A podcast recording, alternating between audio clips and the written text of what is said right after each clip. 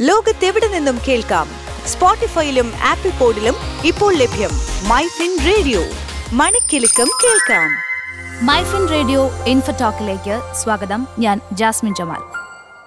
October ഒന്നാം തീയതി മുതൽ ഡെബിറ്റ് ക്രെഡിറ്റ് കാർഡുകൾ ഓൺലൈൻ ഷോപ്പിംഗിനായി ഉപയോഗിക്കുമ്പോൾ വരുന്ന മാറ്റങ്ങളെക്കുറിച്ച് ധാരാളം ചർച്ചകൾ നടക്കുന്നുണ്ട്.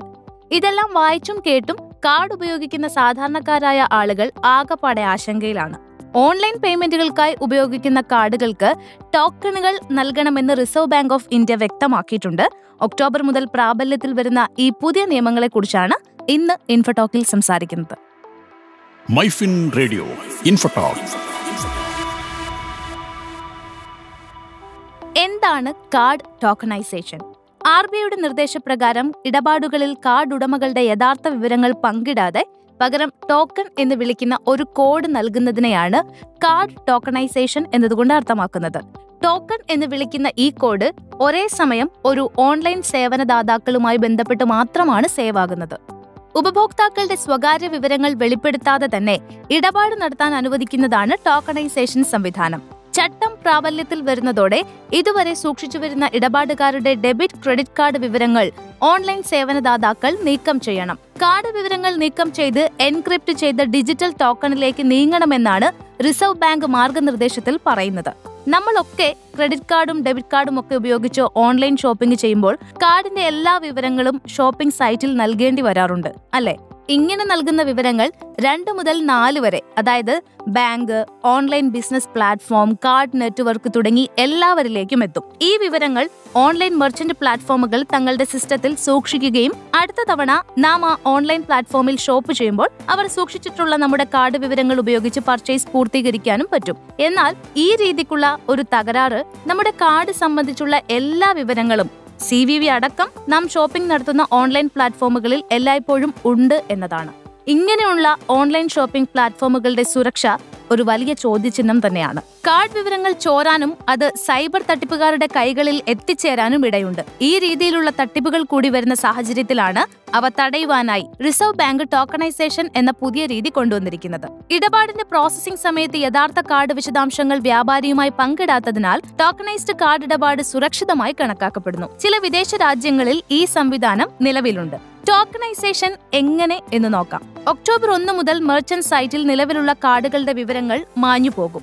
കാർഡ് ഉടമ ഓൺലൈനിലൂടെ സാധനങ്ങൾ വാങ്ങിയ ശേഷം പണം നൽകാനായി ഡെബിറ്റ് കാർഡ് അല്ലെങ്കിൽ ക്രെഡിറ്റ് കാർഡ് വിവരങ്ങൾ നൽകാൻ ആവശ്യപ്പെടുമ്പോൾ നിങ്ങളുടെ കാർഡിന്റെ ബാങ്ക് ഏതാണോ അത് തിരഞ്ഞെടുക്കുക. തുടർന്ന് secure your card as per R B I guideline or tokenise your card as per R B I guidelines എന്നീ ഓപ്ഷനുകളിൽ നിന്നും ഏതെങ്കിലും ഒന്ന് തിരഞ്ഞെടുക്കുക. ശേഷം ടോക്കൺ ലഭിക്കാൻ അനുവാദം നൽകുക. ഇടപാട് പൂർത്തിയാക്കാൻ ബാങ്ക് അയക്കുന്ന ഒ നമ്പർ നൽകണം. ഇതോടെ ടോക്കണൈസേഷൻ പൂർത്തിയായി. കാർഡിലെ വിവരങ്ങൾക്ക് പകരമാണ് ഈ ടോക്കൺ. ടോക്കണൈസേഷൻ പൂർത്തിയായോ എന്നറിയാൻ അതേ വെബ്സൈറ്റിലോ ആപ്പിലോ പിന്നീട് ഇടപാട് നടത്തുമ്പോൾ കാർഡിന്റെ അവസാന നാലക്ക നമ്പറാണോ വരുന്നത് എന്ന് നോക്കണം. അങ്ങനെയെങ്കിൽ കാർഡ് ടോക്കണൈസേഷന് വിധേയമായി എന്ന് ഉറപ്പിക്കാം. അടുത്ത തവണ മുതൽ ഈ കാർഡിന്റെ വിവരങ്ങൾ വീണ്ടും നൽകേണ്ടതില്ല. അതുവഴി ഓൺലൈൻ ഷോപ്പിംഗ് പഴയപടി തന്നെ വേഗത്തിൽ നടക്കും. ഇനി ടോക്കണൈസേഷന് അനുവാദം നൽകേണ്ട എന്നാണെങ്കിൽ ഓരോ തവണ ഷോപ്പിംഗ് നടത്തുമ്പോഴും കാർഡിലെ മുഴുവൻ വിവരങ്ങളും ആദ്യം മുതൽ നൽകേണ്ടി വരും. ഈ സേവനം ലഭിക്കുന്നതിന് ഉപഭോക്താക്കൾക്ക് പ്രത്യേക ചാർജ് ഒന്നും ഇല്ല. ഇനി ആർക്കൊക്കെ ടോക്കണൈസേഷൻ നടത്താനാകുമെന്ന് നോക്കാം. അംഗീകൃത കാർഡ് നെറ്റ്വർക്കിലൂടെ മാത്രമേ ടോക്കണൈസേഷൻ നടത്താൻ കഴിയൂ. അംഗീകൃത സ്ഥാപനങ്ങളുടെ ലിസ്റ്റ് ആർ ബി ഐ വെബ്സൈറ്റിൽ ലഭ്യമാണ്. നമ്മൾ കാർഡ് ഉപയോഗിക്കുന്നിടത്തെല്ലാം പുതിയ രീതി ബാധകമാണോ എന്നുള്ളതാണ് മറ്റൊരാശങ്ക കാർഡ് സ്വൈപ്പിംഗ് മെഷീനുകളിൽ നേരിട്ട് ഉപയോഗിച്ച് പണം നൽകുമ്പോൾ ടോക്കണൈസേഷൻ ബാധകമല്ല. അവിടെ നിലവിലെ രീതി തന്നെ തുടരും. രാജ്യത്തിനകത്തുള്ള ഇടപാടുകൾക്കാണ് ടോക്കണൈസേഷൻ വേണ്ടത്. രാജ്യാന്തര ഇടപാടുകൾക്ക് നിലവിലുള്ള രീതി തുടരും.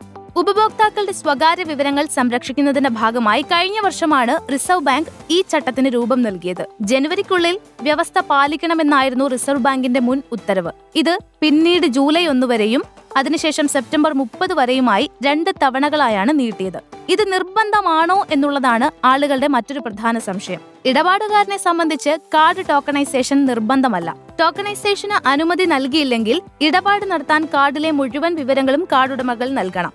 സി വി വി മാത്രം നൽകി പേയ്മെന്റ് നടത്തുന്ന പതിവ് രീതിക്ക് പകരമാണ് മുഴുവൻ വിവരങ്ങളും ഇനി മുതൽ നൽകേണ്ടി വരിക. സെപ്റ്റംബർ മുപ്പതിനകം ഉപഭോക്താക്കൾ കാർഡ് ടോക്കണൈസ്ഡ് ചെയ്യേണ്ടതുണ്ട്. ടോക്കണൈസേഷൻ അനുമതി നൽകിയാൽ ഇടപാട് പൂർത്തിയാക്കാൻ സി വി വിയും ഒ ടി പിയും മാത്രം നൽകിയാൽ മതി. ചുരുക്കി പറഞ്ഞാൽ ഓൺലൈൻ ഷോപ്പിംഗ് കൂടുതൽ സുരക്ഷിതമാക്കാനുള്ള പുതിയ സംവിധാനമാണ് റിസർവ് ബാങ്ക് കൊണ്ടുവന്ന ഈ ടോക്കണൈസേഷൻ ഇൻഫോടോക്ക് ലോകത്തെവിടെ നിന്നും കേൾക്കാം? സ്പോട്ടിഫൈയിലും ആപ്പിൾ പോഡിലും ഇപ്പോൾ ലഭ്യം മൈ ഫിൻ റേഡിയോ.